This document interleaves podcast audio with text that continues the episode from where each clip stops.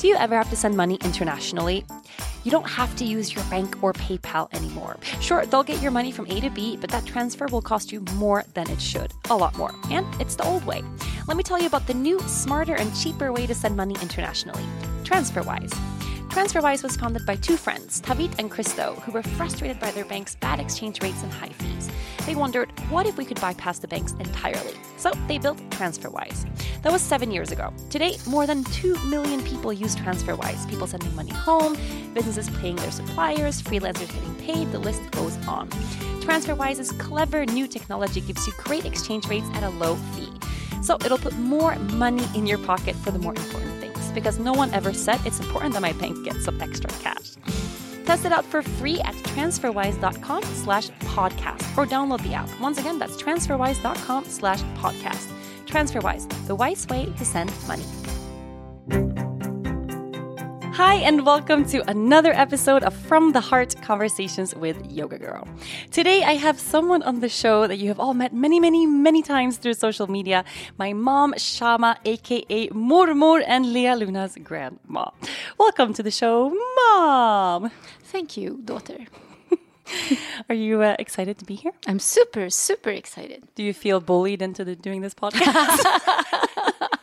I feel a bit pushed, slightly. A little pushed. You had 250 comments from people demanding your attendance on the show. Yes, yes. Do you like that?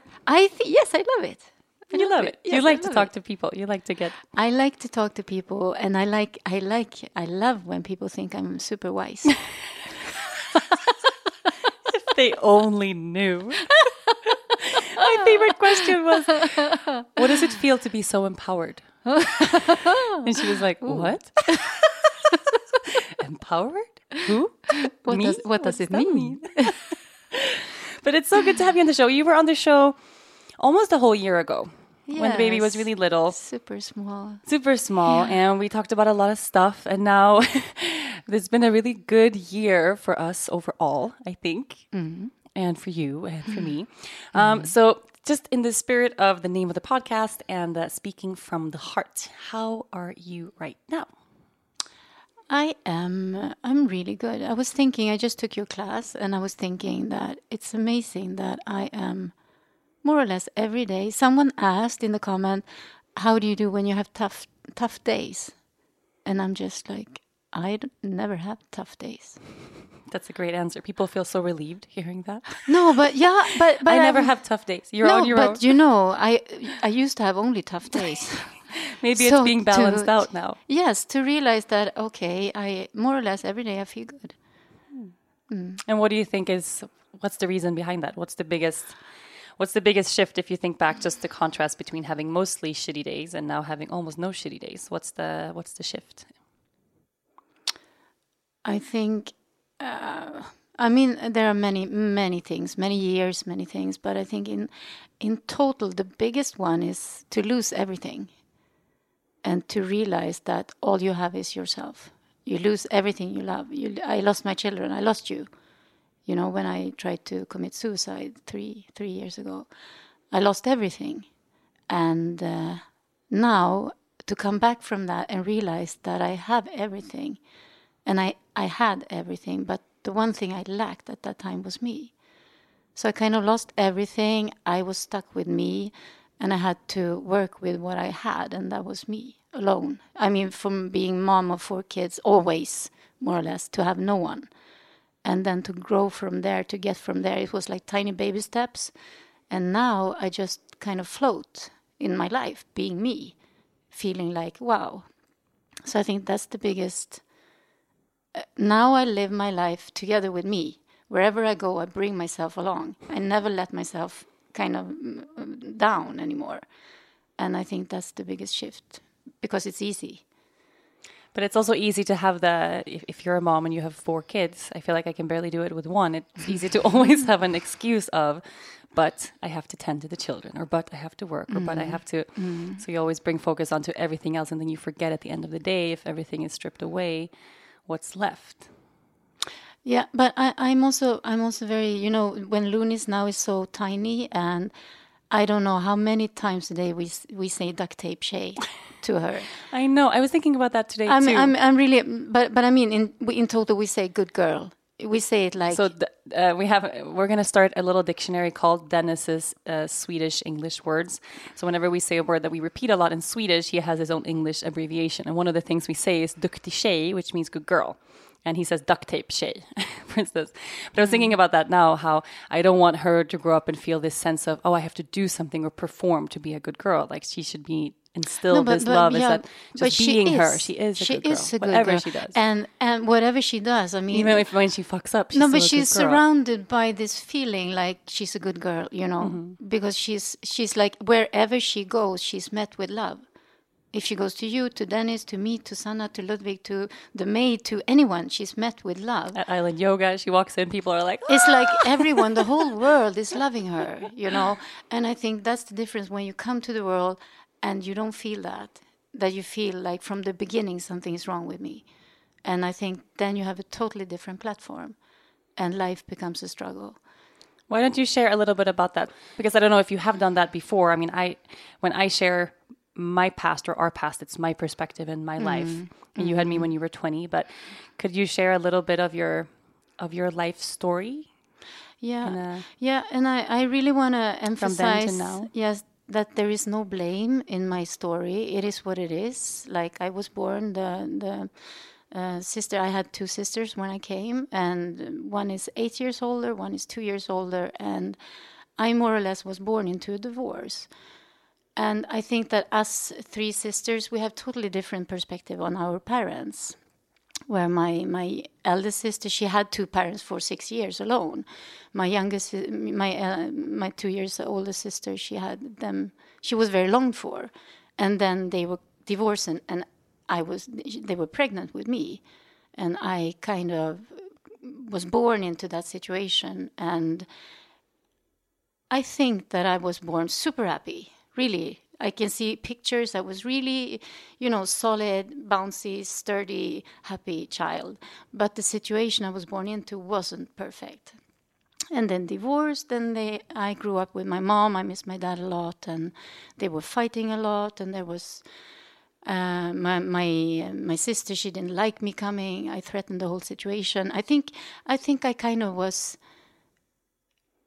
To my sister that I was the reason for the divorce. Like you came along and then I came and everything went, bad. So she punished me a lot. So I grew up in a situation where I really didn't feel at home. I felt like an outsider.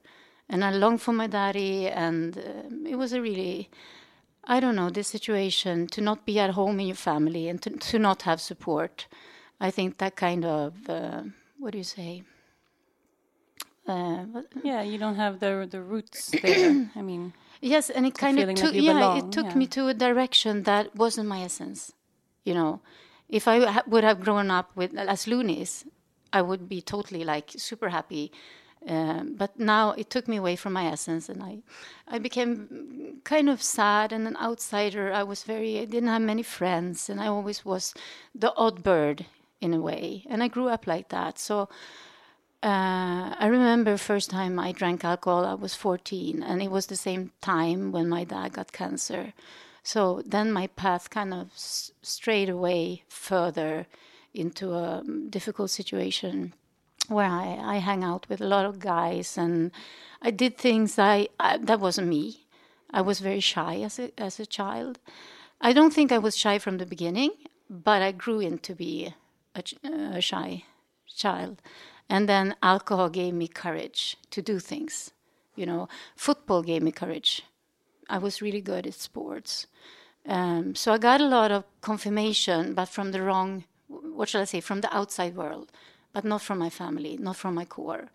So there was always kind of a fight with me and my mom, with me and my sisters, and I was never included. I wouldn't say never included. It feels terrible but in the things that I felt mattered, to go on skiing trips or, to go on exercises, gymnastics and stuff, I was always left at home because I was considered too small. And for me, it's really strange. Like my 12-year-old sister and my 4-year-old sister. They went to do stuff, but I was left alone. And for me, that's very strange.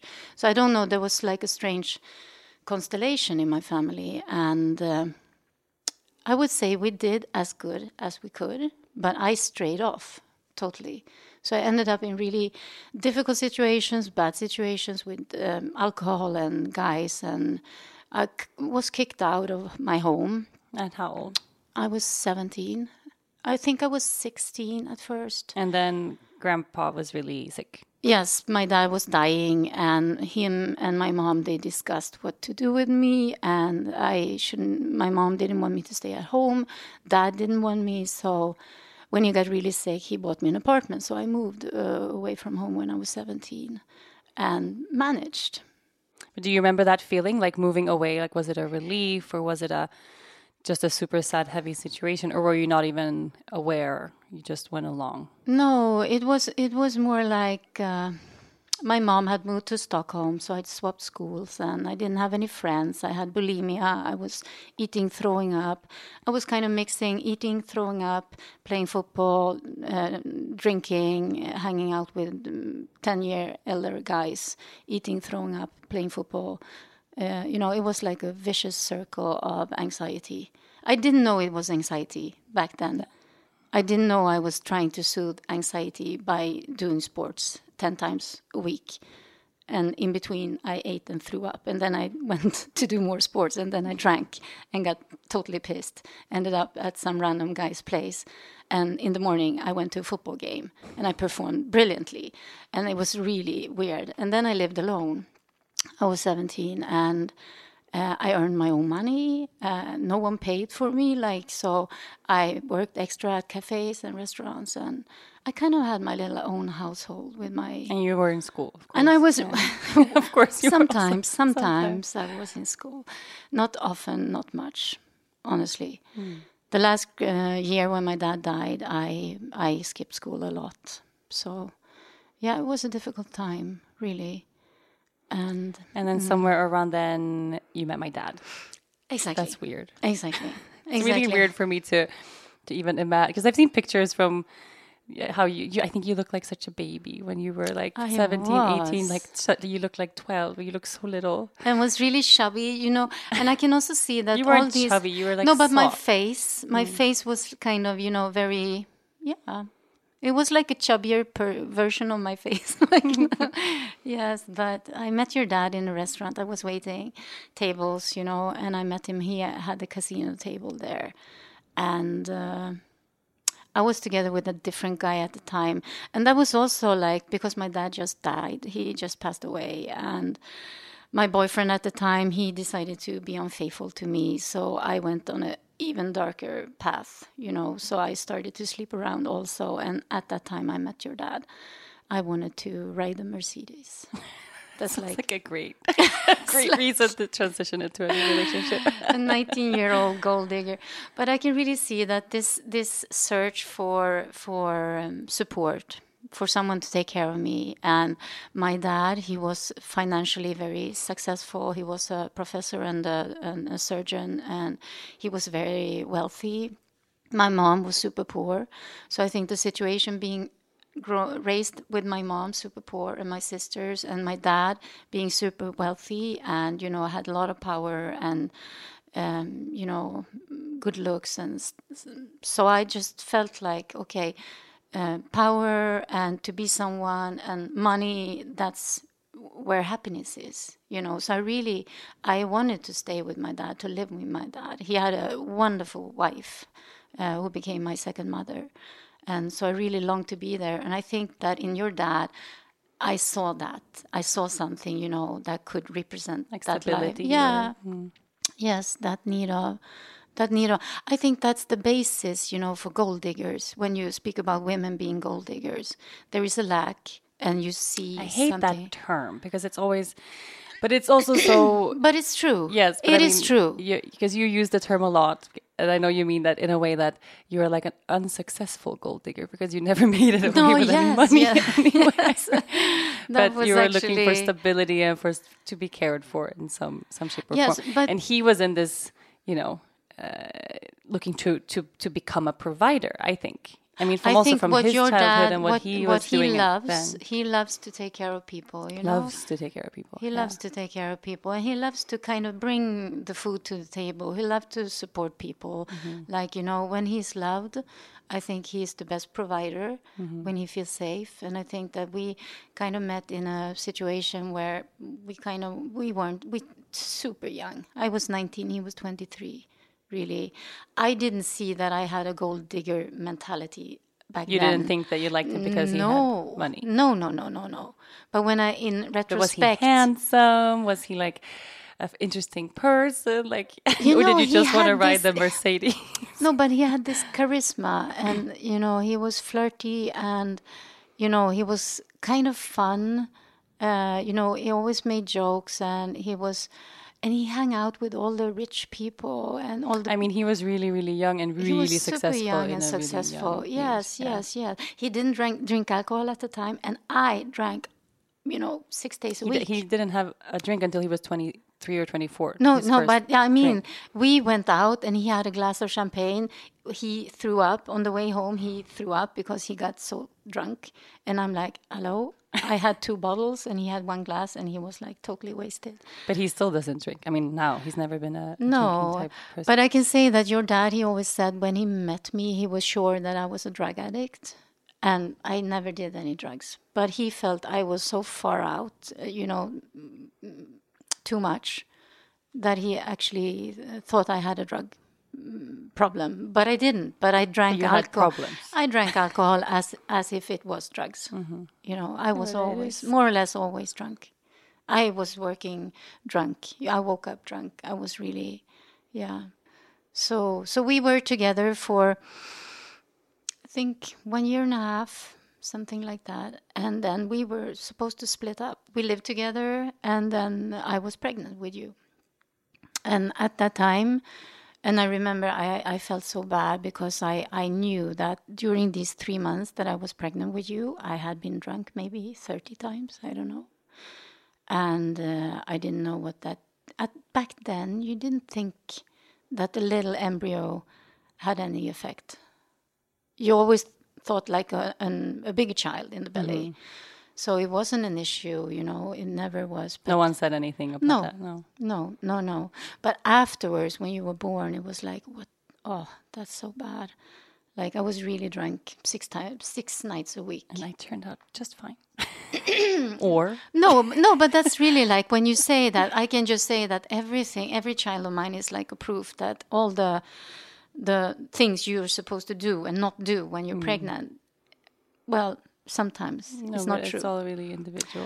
Yeah. Yes, and you turned out fine. But I can also think that, of course, because I believe that we can have traumas received in the belly, you know, as embryos. And I think both you and I did suffer a lot as embryos and babies, like that. I don't think, because you were super loved and we loved you really, both of us. We did our best to be parents. I became a full-time mom from being the party. You know, girl waiting tables until 5 a.m, then going out to next party. And, you know, I stayed at home. I had a little car. We bought a little house. I did everything before you were born. I did all your bed linen. I knit little sweaters, you know, everything. Everything handmade at home. Everything was super perfect. But were you alone then? Because all your friends, they continued partying, right? Or who did you knit bed linens with? It was me, and then it was me, and sometimes it was my mom, and sometimes it was my dad's wife. But most of the time I was alone. I was really alone. And when you were born, I felt still like an outsider, you know, because then I was really an outsider, because I didn't have the perfect marriage, you know, I didn't plan the baby, didn't know anything about motherhood. I was 10 years younger than every other mom. So whenever I went to like a mom's group... You were 21 when I was born, yeah. And everyone was like 30, 35 or something. And I was like, I was always the odd bird. So, but I had a few friends of your dad's, also in the casino or restaurant business. Like, so we hung out. Their wives. Yes, the wives, yes. And you were the same age. And so we had a lot of fun with you. 3 babies and three girls, yes. Mm. And then... my brother, who was just here. It's funny because people ask so many questions about him because he's never around. Because he's so handsome. And he's Everyone so handsome. Wants to, yes. They kept asking if you could be their mother-in-law. And he's such a handsome guy. But he's also such a... You know, he's not like a in the spotlight type of guy. He's lived in LA for a decade. We see him super rarely now.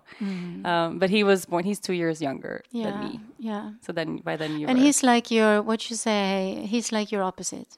Totally. 100%. Yeah. Super sweet. I'm not saying that you're not super sweet. Thanks. He's your opposite. He's the best. He's my favorite child. He's totally opposite from you. No, but you were, and people wonder how you were as a baby, and it's like you were like Looney's, but even smarter. You know. No offense to Looney's. No offense to Looney's, but you were the one pushing the what do you say? You were the one on the edge all the time, climbing. When you were 10 months old, you climbed out of your crib. Looney's hasn't even tried that. No.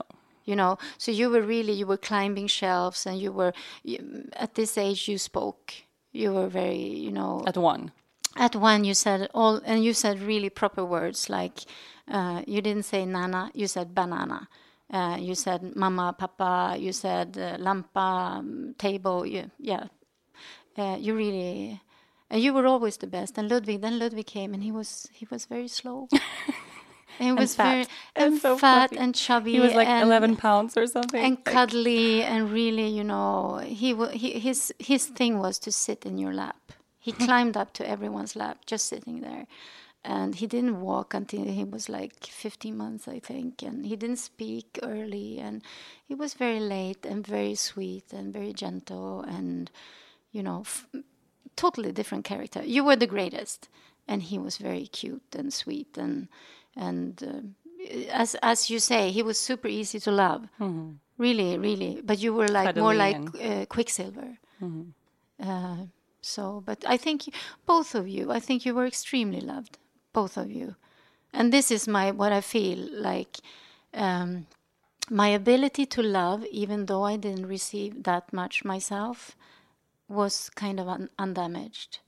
So for me, it became very strange to not love your children, to not be able to show how much you love them. Did it create more separation between you and your mom? Did you ever reflect on that then? I mean, because we were always so close with her, me and Ludwig. I am feeling now, when Lunis is here, I feel my mom, she supported me so much when you were a baby.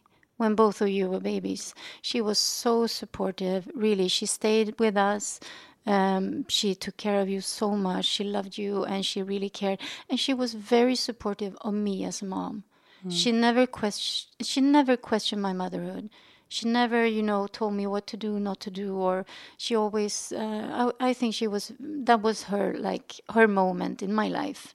Do you think she loved you through us? Like, it was easier for her to... It was super easy for her to express love to you. Mm-hmm. Really, I remember you also said that she told you once that she wasn't that kind to me when I was a kid. Mm-hmm. Yes, and that she was sorry for that. But I think it was somehow, I think I was very much like my daddy also. So I think she saw him in me a lot. And that made it difficult. And he left. And yes. You are listening to From the Heart, Conversations with Yoga Girl.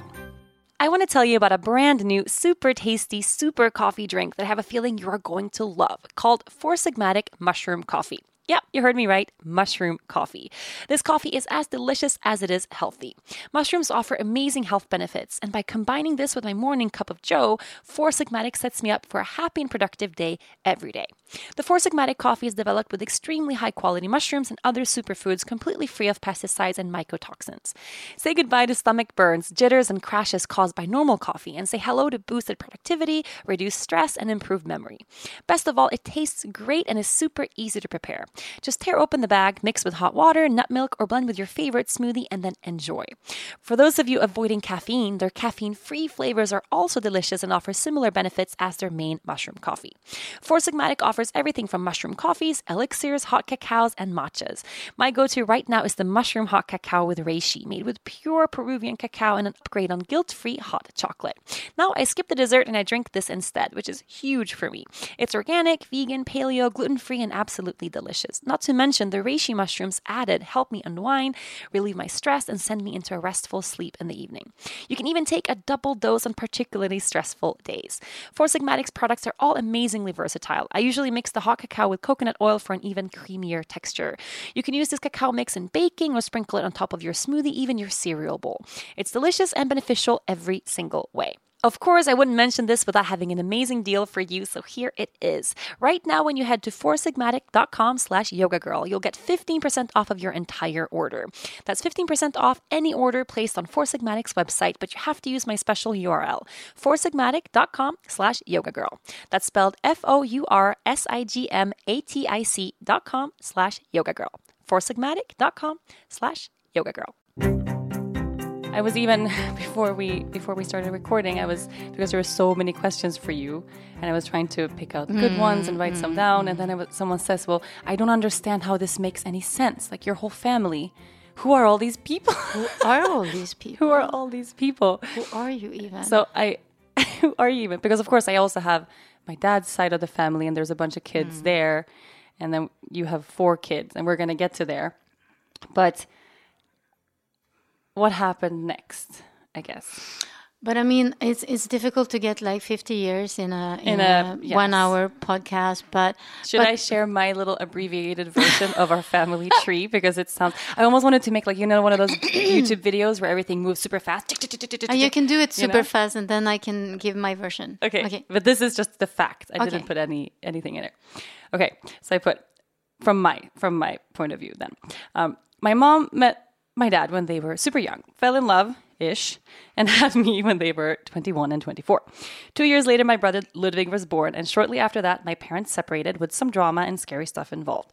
Mom decided to go to air traffic control school, met Stefan, the cool fighter pilot guy, and we moved to south of Sweden to live happily ever after with him. He died in a plane crash. We moved back up to my dad, and he decided to move to Latvia around the same time. A few years passed, my dad has a baby, my sister Katja, with her mother Natasha, but they separated right away. Or were they even together? No one knows. My mom meets Carl and falls in love with him, and we move in with him and his daughter Hannah, and my sister Hedda is born the next year.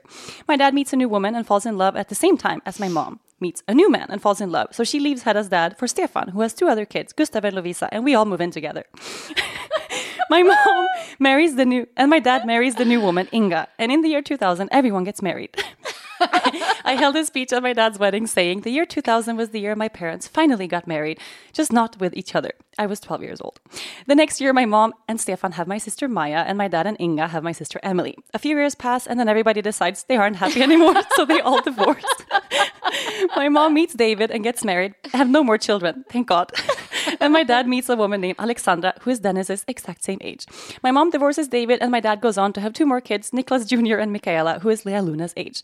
And now here we are today. My mom is single and happy and ready to mingle, and I have 7 forking siblings and the messiest family history of all time. But we are all happy, sort of, most of us, the end. It's really funny. It's really, really funny. I mean, if you cut out all the drama, it's really funny. Take away all the bad parts and just stick to the facts. It's really like, yes. It's like black and white. Yes. Marriage, divorce, children, stepchildren, divorce, marriage, new things. It's funny. But that's how we are. So I am sitting here with 7 siblings. 5 of them are, 6 of them are half siblings, or however you would call it. Ludwig is the only one who is with both my same parents. So somewhere around then, and I know, like, if I look at from my perspective now, everything is really peaceful for me, at least. And then I don't know if it is peaceful for everyone from where they are sitting, and there is still drama happening and unfolding in our family, I feel. It's not mine either. It's like, for the first time in my life, the drama is not mine. But how did you arrive to there? So from being that young mom with 2 kids, and then you weren't happy with my dad, and you left, and all this stuff. If we could do that. But I can just say that because I also read all the comments. Thank you so much for sharing and telling what you want to hear. I can just say that if you live your life from a perspective of lack. Like lack of love, lack of confirmation, lack of, purpose, reason to be. If you live your life from that perspective, it's not going to go well. your decisions are not going to be, it's not going to take you into right direction. Or as if you're the victim. Yeah. All the things. No, because you are the victim. And all the bad things come my way. It's not my fault. Yes, and you kind of feel like you're jinxed. I felt like that. Like my parents got divorced. I lost my daddy really young. And then my father got cancer. And then he died. And then I met the love of my life. And he died in a plane crash. And that was after... That was when we were little. When you had divorced dad. Yes. And I can see that I met your dad in the big grief of my father. And when I met Stefan, it was more like we were like totally, he was my Dennis, you know, that we really fit. My friends said that this was the first time in my life together with them that they ever seen me love someone, you know, except for you and Ludwig. And to be able to share that with someone. And then he died, and then I felt like nothing good is ever going to last for me. And then you were how old then? I was 26. 26. And he was 30. Yeah. And I was 5 and Ludwig was 3. Yeah, you were almost 5 when he died, mm-hmm. Yes. So we spent like not even 2 years together, but those years were really like, they were super intense and they were super good years, you know? And after that, I felt like, for me, I was like that someone would love me. So I kind of took what I got. I didn't choose. I didn't go with my heart. I just felt like if someone would love me again, I go with that person. And that's sad to say, but... and I think that's the same with the fathers of you, like for me. Of course, I loved them, but it wasn't my full heart. So because I was acting out of a place where I had a big lack. And I think the biggest change now is that since I lost everything, I had a lot of support from my girlfriends. Really, without my girlfriends, I would not be in this place. And also, I'm blessed that God or someone is talking to me at times. And soon 2 years ago, I heard a voice, waking up, hangover, being out with my friends. And the voice says, this doesn't work anymore. And I just realized that I am in more or less the exact place where I was when I got pregnant with you. I was out, drinking, having fun, and, waking up, hangover, and the next day we will be out again, because this was the first time 3 years ago, like in my life when I was single. More or less since I was 15, really. And then I was partying, I was being out, having fun, kind of living a single life, because you took a step away from me also, my kids. And I was like, okay, so this is my life now. And then I woke up and this voice says, this doesn't work anymore. And I knew exactly what it was. And we used to joke that I was an alcoholic when I was young. Like when I got pregnant with you, I was an alcoholic and you kind of saved me. And you hated that part. You always said, I hated that you say that. And I didn't, some things that we said back then that I thought was funny, it wasn't funny. Really. But you don't think of it that way. I thought it was a lot of weight to carry for a child, that feeling. Yes, like and it's like, and it's like we parents, I think none of us do things to hurt our children. We don't know. And then I came into AA. Thanks to that, I called a friend and I said... Because of that voice. Yes, I said that I realized I need to stop drinking. Where is the meeting? So I went to a meeting, and since then I haven't been drinking. I haven't had one glass of wine or 2 years. Yes, and I think the eye opener with AA for me, because I did a lot of spiritual work. I did a lot of personal development and many groups and retreats, and I really turned my inside out 100 times.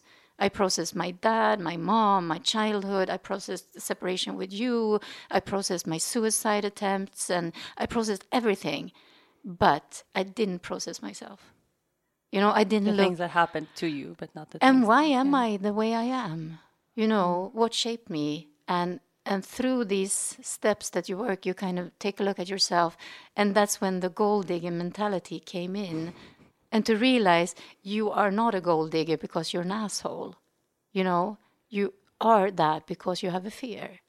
And that fear is the fear of emotional security, financial security. And to realize that behind every negative behavior you have, there is a fear. And for me to be able to look inside and see that, oh, what if I'm an arrogant asshole? I despise people. You know, I'm a gold digger, but I'm a very unsuccessful one, though. But all these negative, character traits that I have, I just realized that, okay, this is me. This is what I am. So it's not just everything that happens to you and you're the victim of everything, but also what's...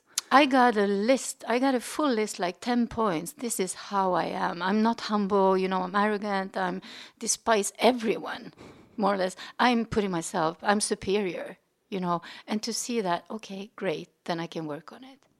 And it kind of gave me back my power. So it's like...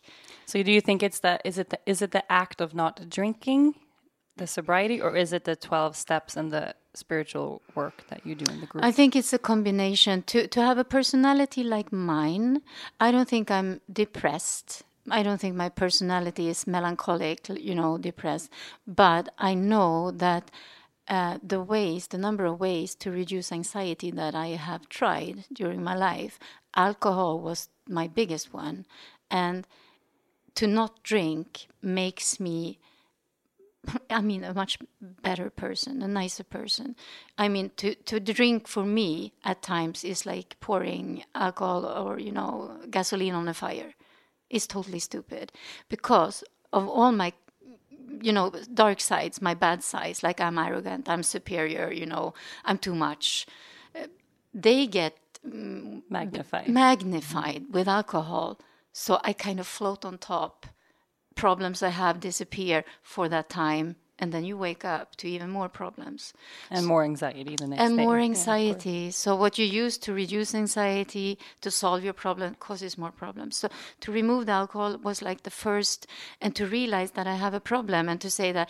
But for me, I can honestly say, you call me a hobby alcoholic, because from everybody else's standpoint, it was always, and I've also learned a lot since then. So most people that go to AA aren't the people necessarily who lie in the gutter with a half bottle of whiskey, but very functioning people, high functioning people that have good jobs and they're CEOs and they have families and responsibilities. And, alcohol affliction can be anybody. There is no, person that fits that label.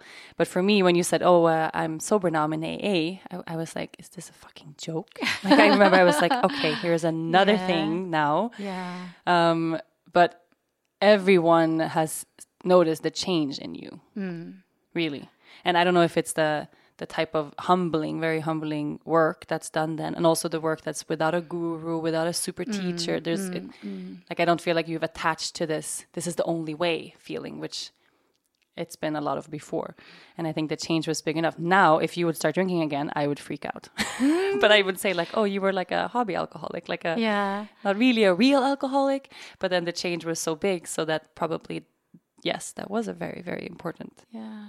But I think so, alcohol to remove like what you're using. And it doesn't matter if it's alcohol or if it's like when I was a child, I used to pull the nails from my pinky toes.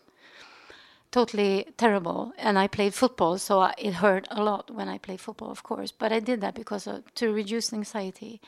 And there's people cut themselves. Yes, there are a number of ways. And sugar, I think cigarettes, that drugs, sex, the most important is to remove that thing that actually harms you. And then I think also the people I met in AA, the work we do, that everyone wants to become a better person. It's really like you get sober, you get clean, and then you have a job and you work those steps that are totally brilliant. Everyone should do them, being an addict, yes or no. And the 12th step is you give back. What you have got, you give back to people, which means you have to be a good person. So it means in the little things, really, if I'm arrogant, how do I stop being arrogant? Well, I have to act more humble. I have to clear other people's trays in McDonald's. I have to really do things that I don't have to do. I have to exaggerate the humble side in my life to become less arrogant. because you can't say, now I'm going to be less arrogant. So it's really like, I love this. And I also love that there is no, as you say, there is no guru, there is no people on top of each other. No one tells anyone you're an alcoholic. The only one who says you're an addict or an alcoholic is you. And the only membership needed is that you don't want to drink, you don't want to use. Like, please help me. So, and I think that this becomes a lifestyle. And I also feel like, I don't know if I'm an alcoholic. To be honest, I don't know. But does it matter? They're gonna kick you out of the group. No one can kick me out. No, and you know, people relapse and they come back, and they relapse next week and they come back. And I'm like, really, does it matter if I'm not an alcoholic? It's really good for me not to drink. Right. It's as simple as that. It's as simple as that, exactly. You are listening to From the Heart, Conversations with Yoga Girl. Ladies, wouldn't you agree we all have that old, faithful bra we prefer wearing above all others? You know the one. It somehow has the perfect combination of comfort and support, and you look and feel great in it. Well, what if I told you that you'll find that in every bra from Third Love?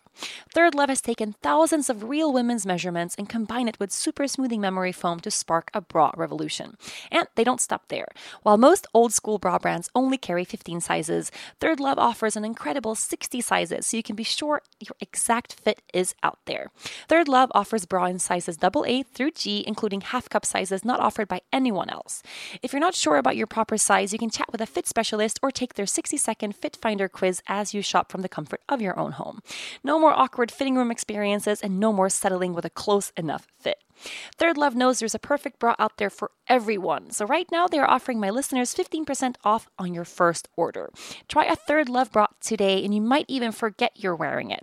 If you don't agree, returns and exchanges are always easy and free. This year, make the change that will change the way you think about bras. Go to thirdlove.com/heart right now to find your perfect fitting bra and get 15% off of your first purchase. That's thirdlove.com/heart. thirdlove.com/heart. I'm looking at all the questions that we've had. So many people are asking about, and I get this question a lot. And I feel also strange in it when they say, "What has it been like to grow up with a mother that's an alcoholic and an addict? And how have you gone through this?" Mm. And this was not something that I grew up with. I never had this thought in my mind. I think it could have been anything. It could have been alcohol. It could have been something for you. It's just a tool that you can use now to peel things away and come back to who you are. But what's the hardest part about the relationships changing, I guess? You know, everything that's around it. People are asking for advice. So if they have someone around them that is an addict and maybe they don't know, or it's really hard to be on the sidelines. And I feel like I cannot answer that question because that's not how our relationship looked like. For me, the challenge that we had was that I was always scared that you were going to kill yourself. I was always fearful. No, but for me now, it's like life is the most important thing that I have in my life is actually not to stay alive, but to have my level of life joy as high as possible. So I never, ever touched that point again where I don't want to live. And where I am now, and I think this is also comforting, especially for those who struggle with life joy and perhaps contemplate, should I kill myself? You know? And that's nothing, that thought, once you have it in your head, it's kind of returns. And then it comes often. Yeah. It's like cancer. Once there is a point when you think that thought for the first time, and then it's like you're infected. It's like it bounces back. And I'm sitting here. I tried to commit suicide 3 times. I survived. And the last time I survived, it was just seconds from not being here and to realize that you can actually be happy. Life doesn't have to be. You don't have to come to an okay place where you. What is the difference then this time around? Because no, but I never, as I feel in my body, in my life, where I am at right now, I never have been in my whole life. You know, I never been a stable person. I never been solid. I never been trustworthy. You know, I never been. You know. I always been more on the go, fun, alert, you know, too much, always busy, you know, always happening stuff and never feeling, you know, I'm here and I'm going to be here. You can count on me because I wasn't that kind of person. And now I feel like this quality that I have right now, I need to preserve that, which means that I cannot jeopardize my situation with bad people, with drugs, alcohol, bad situations, you know, overworking, stressing. So I think that the way we watch loonies, don't eat that, don't go there, you know, watch it for sick, you know, careful. That's how I care about me now. I feel when I'm straying. And is that tiring or is it joyful thing? It's super easy. It's like caring for a child because you're in a good place. And that's also the thing, I think that comes back to anything. People ask a lot, well, how can I maintain a good diet, or how can I make sure and stay motivated to go back on the yoga mat? How can I do anything that's good for me? If you're in a bad place, everything that's good is hard. Yeah. Everything. If you're not in a good place, it's really hard to do yoga every day. Yoga feels like it's boring. It sucks. You want to rather eat the crappy things. You want to do, you know, when you're in a good place, all those things come super, super, super easy.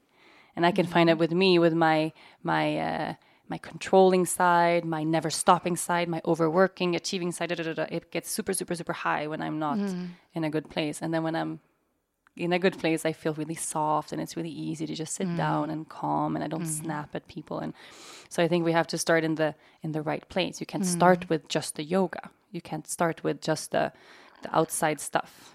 You know, I'm going to eat salads every day now, and suddenly my life will change. You know, that's not how it goes. I think if you have an addiction, the first thing is actually to give that up.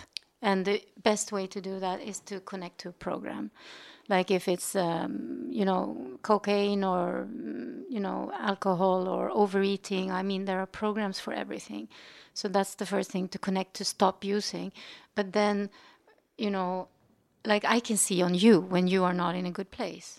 Because you snap at people, you are, you know, I can feel that when you are not grounded, when you are happy, then it automatically takes, you know, as small arrows out to other people. You know, you direct everything outside.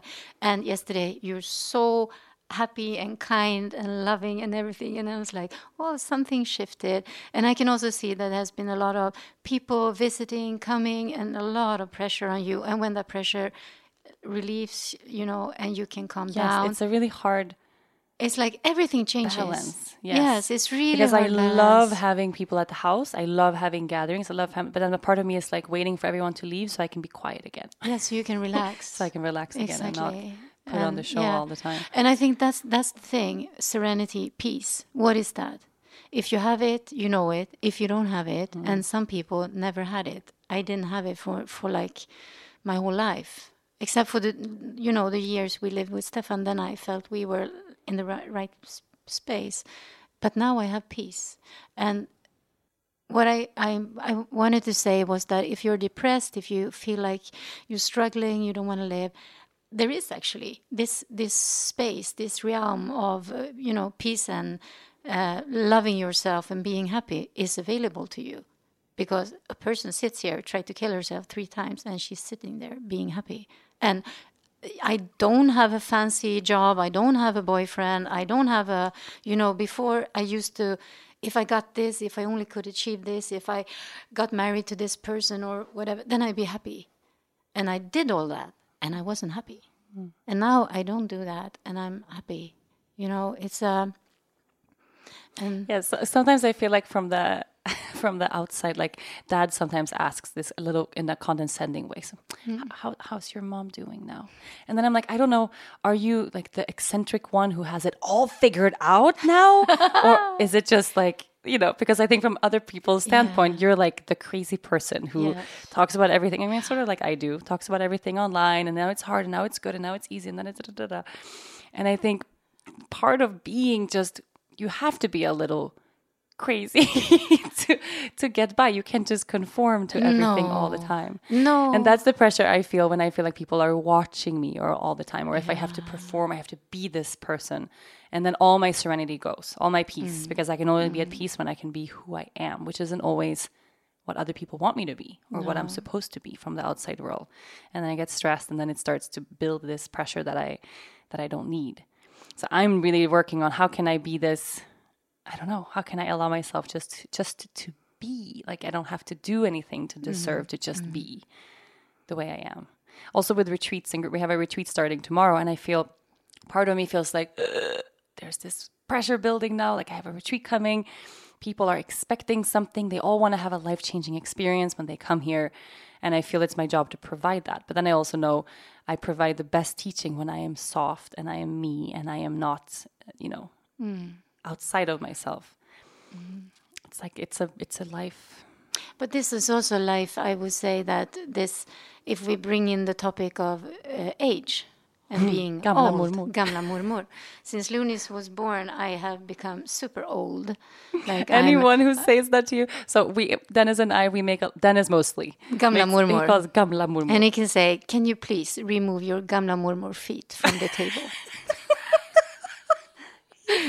Funniest person. Yeah. But it's all, I mean, it's a joke because one, you are super young and you look super young and you look super great and you're super fit and all this stuff. But it's become like, but you're old because now you're a grandma. Yes, you're all of a sudden you're super old. Yes. You have to be old when you're a grandma. But with age also wisdom comes. And I can also see that. But not now, for everyone. No, but you have to also, you know, you have to kind of not take yourself so serious and kind of relax into, I mean, what the fork is all of this. Now when I look at people arguing and having drama and bad relationship, like, wow, it's so stupid. It's like totally stupid. Why? No, but it's such a waste. Such a waste of serenity. It's such a waste of peace. And I'm like, why? Why even bother to buy that if you're going to disagree about it? It's like, why? And I think that aging in a way and being relaxed about it and feeling like, okay, I have maybe 50 years to become a better version of myself every day. And I also know that there is it's never too late to become a good mom. I mean, you can become a good mom when you're 45. If you were a shitty mom when the kids were young, you can still. It's never a lost battle. It's never, I mean, life is never a lost battle until you die. So you can always start again. You can always. But the thing is, you have to do the work on yourself. You have to kind of, and if I can be, I know that you and me especially, we struggle about the stardom in a way. You know, who's on top and who is like, and to be able to be the person who kind of takes the backseat position. For me, I needed to be in the front seat because there was so much pressure on me to fix everything. And thanks to killing myself, I kind of ended up in the trunk. Everybody stuffed you in the trunk and it's like, go fuck off. Exactly. So now to kind of get into the back seat is like... It's like a great thing. It's like, yes. No, but I think it's... I think life is... I never thought that I would be that kind of person who thinks that life is an adventure. Like, you don't know what's going to happen. And to look forward to, like, what Lunis is going to do when she's 20 is like, wow. It's something also that people, because people ask always, of course, all these questions about the heavy stuff and suicide and being sober and how do we live and all that. People maybe don't know. We have so much fun. Also, we have an insane amount of fun. Also, thanks to Dennis. All of us, mostly thanks to Dennis, I think. Oh, that's like Dennis. Everyone should have a Dennis. Yes, but I was thinking really, that, it's really light now. And it's not going to be that way forever. And we piss each other off still sometimes. And of course, we have hard days and good days. But I think overall, things are just super good. I think I look at Lunis and I'm like, look at all the people she has that just can't wait to be together. Yeah. Not just for her, but because we all really like to be. Yeah, we like to be together and to move as one body. Yeah. But we all live in 100 different places also. Yes, so people also ask. It's nice to have your space. Yeah. It's nice to, people about this long distance relationships, it's actually... Ludwig was here now. I haven't seen him 1 year and 3 months, and then he comes, and everything is as... I saw him for 24 hours in December, and we fought the whole time. I'm telling you, everything is as normal when you meet. I know. Yeah. We didn't always have that, though. Did we? I mean, we fought, like... I was always a little mean to him when we were little. You've always been guilt-tripping him and punishing him and kind of bullying him a little. We have so many fun stories. And now he speaks up to you. No, now he fights back. But when I was little, I remember like I had this super pretty doll that someone had given me. I can't remember the name of it. But it was like a brand new doll from the toy store. Scrollan. Mine. Yes. Didn't have this. And then Ludwig didn't have one, and he was so little, and he was like, well, I also want a doll. But he was a boy, so he didn't get a doll. And then someone was like, well, you can have my doll. And it was a doll. But he got my old. He got your old doll from when you were little, which was like a downgrade because mine was new and fancy. Mm-hmm. But I was like, wait, did Ludwig get the better doll? Because this doll came with history and stuff. And I was so jealous, and I wanted him to trade with me, but he didn't want to trade because it was his doll. And then I convinced him that his doll would look so much greater if he cut all the hair off of the doll. Because I knew it would render the doll useless and ugly. And I can really remember, like, he was like, are you sure, Suzanne? Are you sure? I said, yes. Your doll needs to look like a boy. It's a boy doll. Do you know what you named her? No. You don't know? No. And Ludwig says, jag också scrollan. Jag också scrollan. Nej, din heter Pruttfia.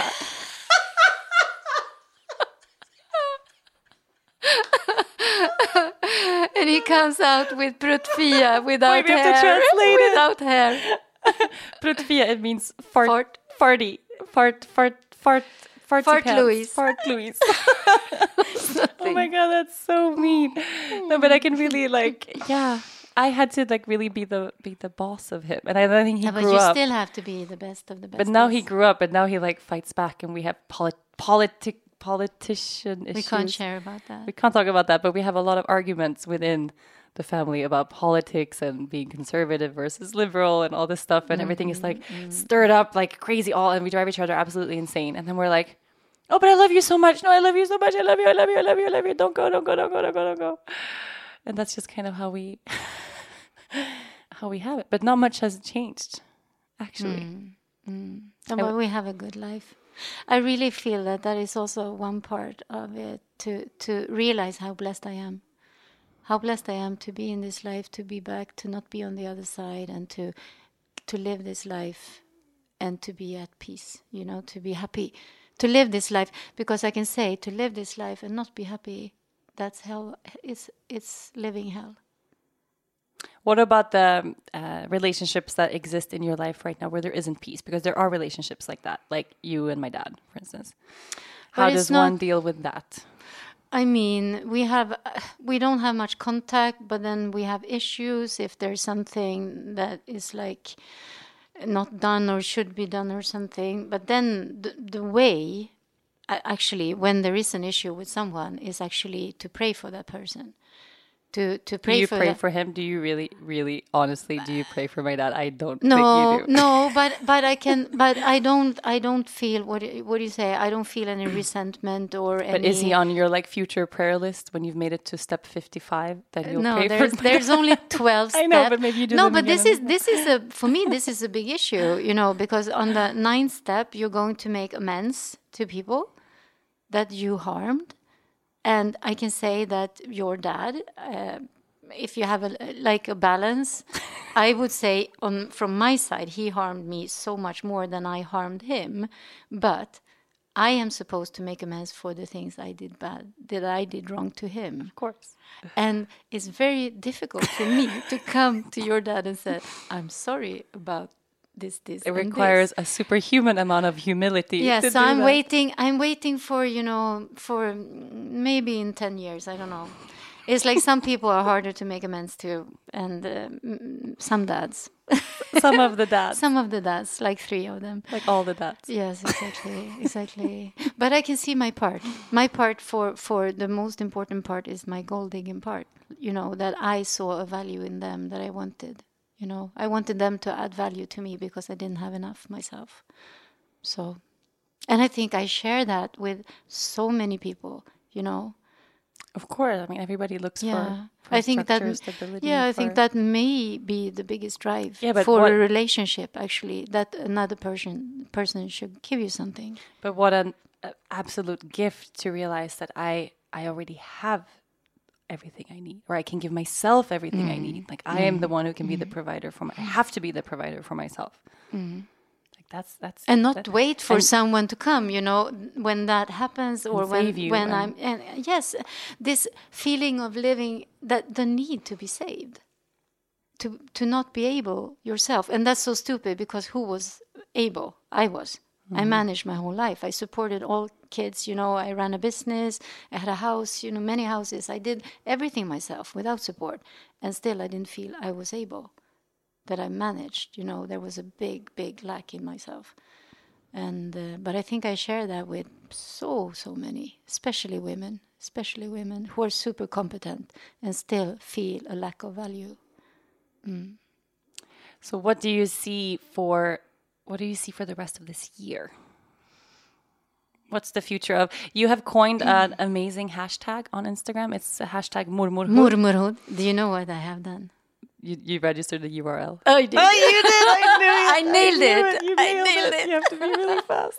So anyone listening, Murmur is the Swedish word for grandma. So grandmotherhood, she has coined it, Murmurhud. It's a great... You should trademark that. Yes. And the question is, what are you going to do with it? Something you don't know yet. I'm thinking what I want to do.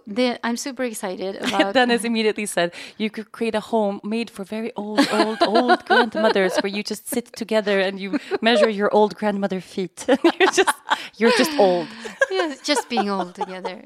Exactly. Someone called me an ageist the other day, and I got so upset because they don't understand that it's all a joke. Yes, but someone you know actually did that. What? But I love... Yes, like urinary races, but around age. It's called ageist. Yes. And I had a podcast where I shared about Grace and Frankie, my favorite show, and how I was like a little judgmental about the show because I felt like it wasn't my demographic, because they are older. I mean, they're in their 70s. And I'm like, how will I... But they're super cool. And they're the best. Oh, they're the best. I love it so much. I am them both. But I got an email from someone who said that I was ageist. And I think it's because we make so many jokes about you being old, but you're so young, and it's all just sarcastic. So maybe I should tone it down. But it's also, I mean, to become old, and to see your body kind of lose its kind of grip on the bones. It's like, you know, the muscle. We have to talk about your health, because a lot of people ask. So Chuck, anyone who's ever watched Better Call Saul, it's on Netflix. It's a really great show. Saul's brother is a little mentally unstable, and he's allergic to... Slightly mentally unstable. He's allergic to electricity, or so he believes. So he's covered in this tinfoil type cape wherever he goes. And now Murmur, my mom, she started every night to put her feet on a tinfoil plate connected to the heater or the radiator. The radiator with copper. You know? So do you realize that this looks absolutely insane? Yeah. Yes. I do. What is it? I do. What does it mean? But the number of remedies I tried the last 3 years. And why are you trying so many remedies? Because in our family we have a lot of illness. Your grandma was super sick, like for her last 25 years or something. She had many autoimmune diseases, and she ended up in a wheelchair with, you know, rheumatic disease and Crohn's disease, and there was so much. And we have it as sisters. We all have it. A lot of joint pain and a lot of strange, you know, difficult stuff. I have a lot of problem in my knee and in my leg and my joints, and I've been working on it for a long, long time. And I thought, I'm super disappointed. Bad alcohol. You thought becoming sober, you were like, this is going to fix all of my pain. Yes, because everyone said that if you have, but then you can clearly understand that it wasn't rheumatic, my issues, because removing the alcohol didn't help at all. Yeah. No, and turmeric, I tell you, it doesn't help. So it means basically you have pain in your joints all the time. Exactly. Some days you can't hold a stroller with a baby because your hands hurt so much. But everything is so much better now, and I think because... one day I couldn't manage anymore. No more turmeric, no more green juices, no more, you know. I thought you were going to say I can't manage the pain anymore. No, but shall I tell you, like, if you think this sitting on tinfoil is weird, I'm going to tell you now what I did. I bought a big bucket, big enough so I can sit in it. You know, I sit in it with my knees out of the bucket. I placed this big plastic bucket in the bathtub. I fill it up with ice cold water. I take ice from the fridge and I fill it up with ice cold water. And then I sit in that bucket with ice cold water I put down, you know, the hot water by the feet. I put that, so I have hot water on my feet, and then I take the shower with really hot water on my shoulders, and I'm sitting there for like an hour. It's terrible because it's like a German remedy that if you have your belly cooler and your head and your feet hot, toxins are being removed, you know, kind of. And I did that for 2 weeks. I mean, I've done such insane things to try to cure myself. And then 6 months ago... This was remedy number 55 or something.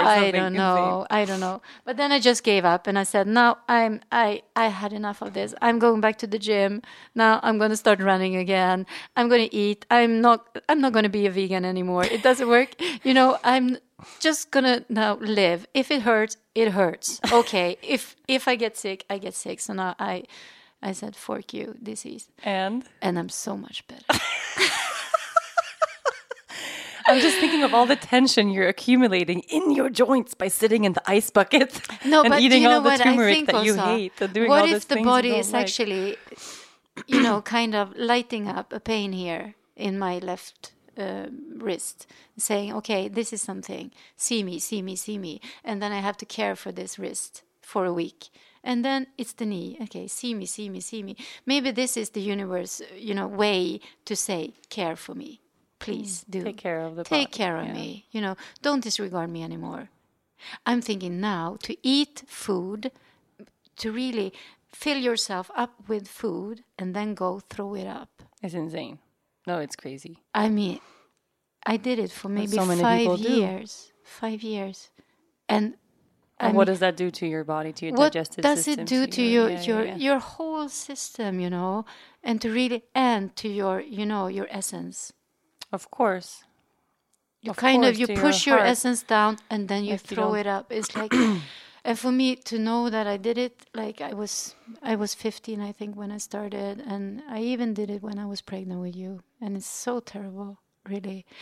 And I just felt like for all those years where I drank so much, where I, you know, self-harmed, and I need to give back to my body now. So it's okay that it hurts.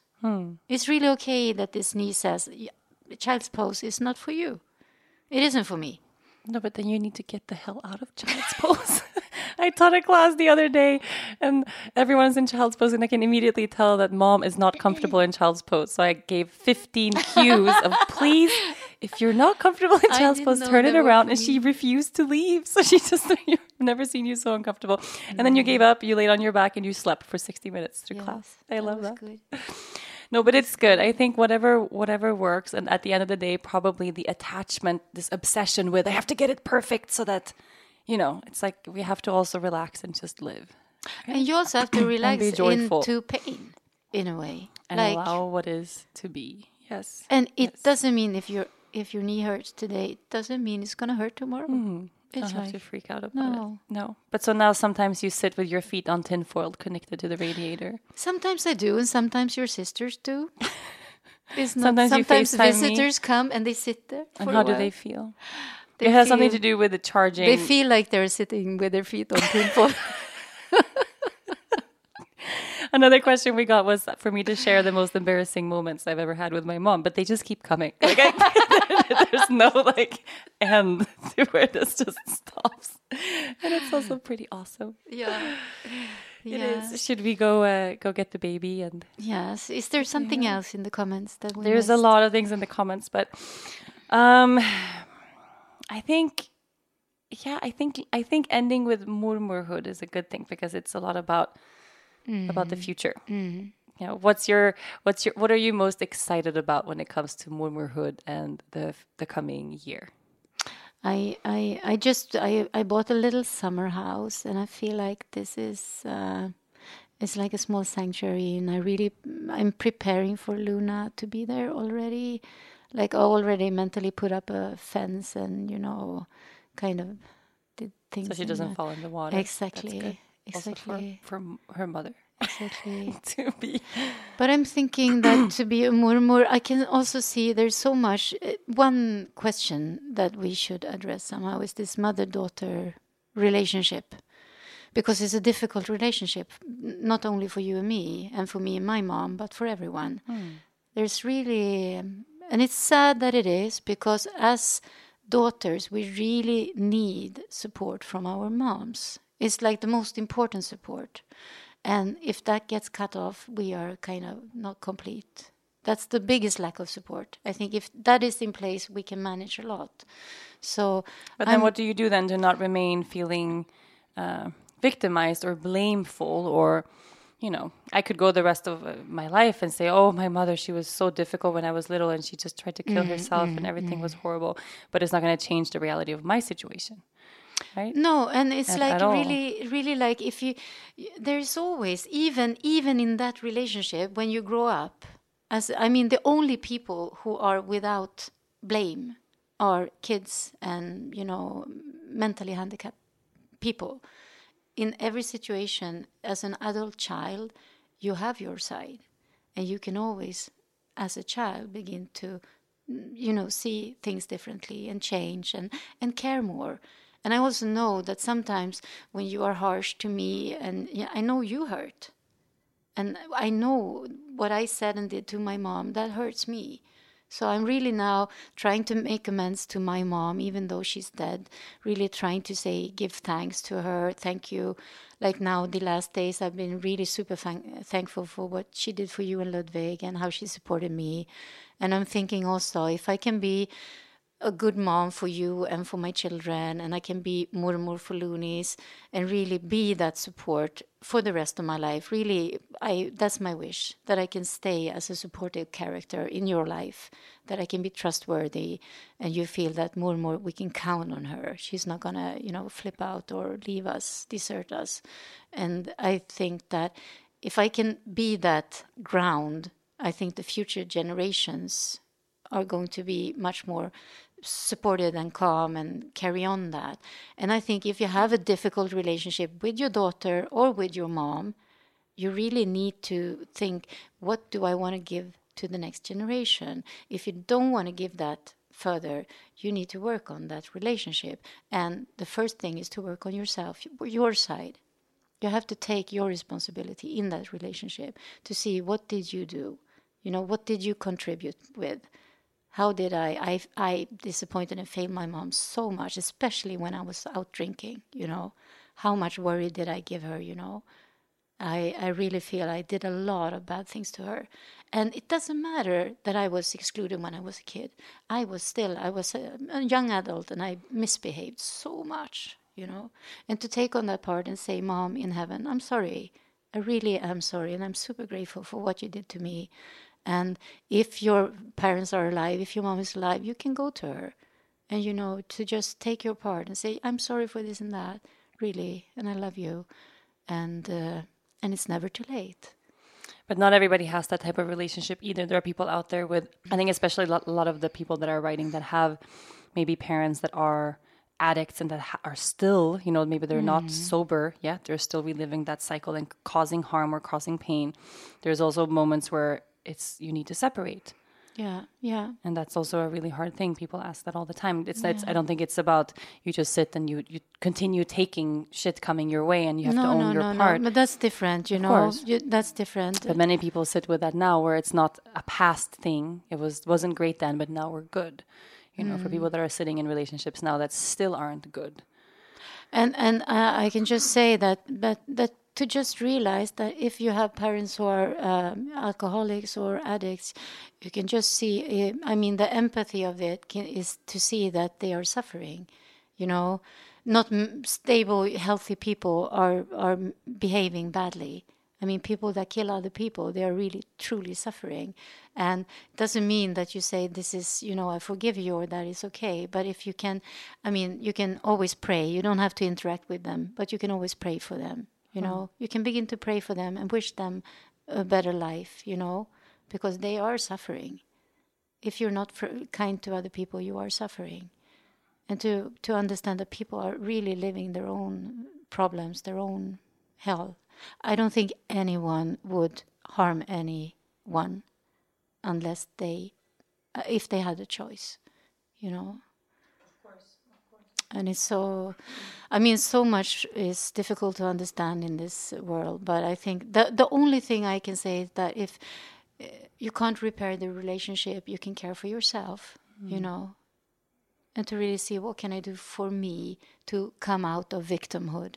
Because to be a victim of circumstances... It never takes you anywhere. No, and it doesn't matter if it's circumstances of the present or the past. But to be a victim, that's the worst place to be. So question is, how can I come out of this? And the way out is to see your part. Because you're never a victim unless you chose to be in that situation. But also to ask for help. Sure. Is a huge really, really, really. And I feel like we do have a lot of people also within the family who are very much victims of things. And it's for me, it's really hard because nothing triggers me. As a victim person. No, because you grew up with that. Yes, I hate it so much. With me and more, you know, it's in your genes. It's in your bloodline. And I can't do anything, and this happened to me. And now again, this happened. You know, I'm like, if you want to change your life, or at least take responsibility for what you can do now. Maybe you cannot fix all of these things, but, you know, we can get up in the morning and try our hardest. And this is a really hard thing to tell someone who's living that moment right now where everything is happening to me and everything is so horrible, but for as long as we stay in that victimized place, we're never going to get out because we're not going to feel like we have the power to step out. But the truth is, you have all the power. But the thing is, I know what it is like to be that victim and not know you have the power to step out. You know, to think that you have to live in these circumstances. And I never had that. No. So when I look at someone, it triggers me somehow. Like, just Jesus, pull yourself together and fix your life. And that's, of course, not a nice thing to say to someone who is sitting with this giant... No, and it doesn't work. It doesn't help them at all. No. But also kind of confirming them in their victimhood doesn't help them either. So what do you do then? If they have an addiction, you know, then it's easy. I always say go to a meeting. Find a group, go to a meeting, take a sponsor, you know, work the steps. Because this is a program. It works for everyone, you know, no matter, it works. If you work it, it works. It's just easy. But if you stay home and wait for someone to come rescue you, then it's really difficult. This is like you have to take action. If you're not happy, if you are miserable, you know, you have to take action. Move your body and ask for help. And to go to a place where help is provided for free. It's really awesome. It's really, really And once awesome. You start asking for it, you see that it's actually abundant. There is support around. Even when we feel at our loneliest, there is avenues to take, but we have to ask. The universe can provide. Thank you for coming on the show. Thank you, daughter. Now, are we going to? We're going to go get the baby. Dennis is me, and me are going to... You're gonna go to Do It Center to the hardware store. That's really good. No, but I'm really grateful that you came on the show, and I've made Dennis like a staple. He's once a month. He's on the show because people love him on the show. Yeah, and maybe you should be like at least twice a year. Maybe. Or every time you come over here, we should do an episode where we can dive into deeper topics. Yes. Thank you, and everyone for listening. Thank you so much. Thank you for wanting me on the show, everyone. Thank you for all the comments, all the sweet stuff you say all the time. I'm super bad. I don't know if you notice, I'm not really an Instagram person. I never follow anyone else, but except my daughter, and then I never comment back. I never answer you. And that's really self-absorbed. God. Yes, I know. So bad. But I don't know how you manage. I don't know how you manage the time because I get stressed. And I know it's not good for me to be stressed, so I drop it. No, but that's also pretty smart. Yeah, but that's my choice. No. So I respond as much as I feel I'm able to and still stay safe. But this is also your life. Yes. And I've chosen it and I'm happy. Exactly. It works because I work it. And I'm just a tag along. I love it. All right, you guys, thank you so much. Thanks, Mom. I'll see you next week. Thank you so much to my mom, Shama, for coming back on the show this week as my guest. If you enjoyed this episode, be sure to listen and subscribe to other great episodes of From the Heart Conversations with Yoga Girl. You can find all of these on rachelbraithen.com, on Apple Podcasts, Google Play, or anywhere you normally get your podcasts. And don't forget to leave a review while you are there. Thanks to the folks at Cadence 13 for their production work, and of course, thanks to my sponsors, TransferWise, Four Sigmatic, and Third Love. Please support them the way they support this podcast. I'll see you next week.